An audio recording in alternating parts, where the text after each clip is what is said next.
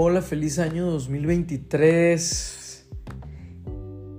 Hoy entré nada más para grabar este pequeño fragmento de una reflexión que me acaba de venir a la mente leyendo a Foucault y pensando, ¿no?, en por qué ha sido llamado el pensador del poder en el siglo XX y en qué medida todas estas enseñanzas, estos conceptos, esta red que construye de conocimiento con diferentes tesis y formas de entender, pues, la vida.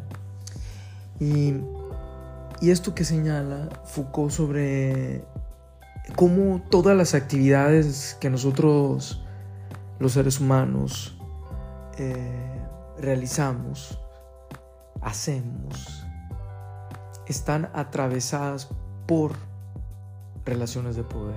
Todas nuestras actividades son relaciones de poder.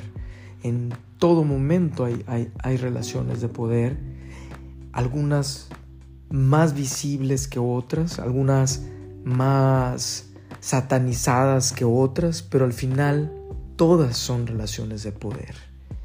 Y esto me hizo pensar muchísimo en algo que yo he venido trabajando, que es la construcción o la elaboración de una nueva forma de hablar de la palabra violencia, que es el cuerpo humano en movimiento.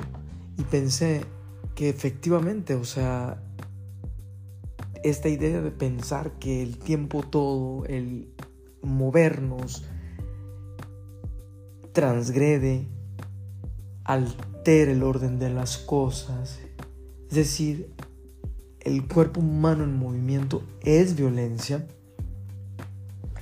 Me parece que tiene algo que ver con lo que señala Foucault. Y más bien, bueno, lo que yo digo tiene que ver con lo que ya dijo Foucault, obviamente. Y pensé en lo siguiente, ok, bueno, si todo el tiempo hay relaciones de poder, entonces esto debe ser porque todo el tiempo hay violencia. O sea, quien ejerce la violencia está ejerciendo el poder, ¿sí? Y si todo el tiempo hay relaciones de poder, entonces todo el tiempo hay violencia. Entonces, efectivamente, cosas buenas acontecen también por la violencia y cosas malas también acontecen por la violencia. Pero lo más importante de todo es salirnos justo de esa cajita y de esa comprensión binaria de las cosas. Lo más importante es que no caigamos en ese binarismo, en ese pensamiento socrático cristiano. Nos despojemos de esto y veamos la violencia como algo que podría ser el devenir. Esto para introducir a Nietzsche.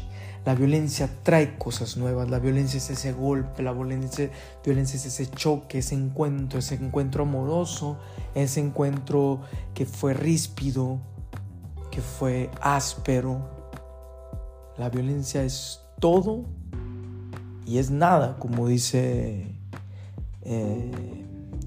Elsa Suárez, ¿no?, al decir yo soy todo, soy nada, ¿no?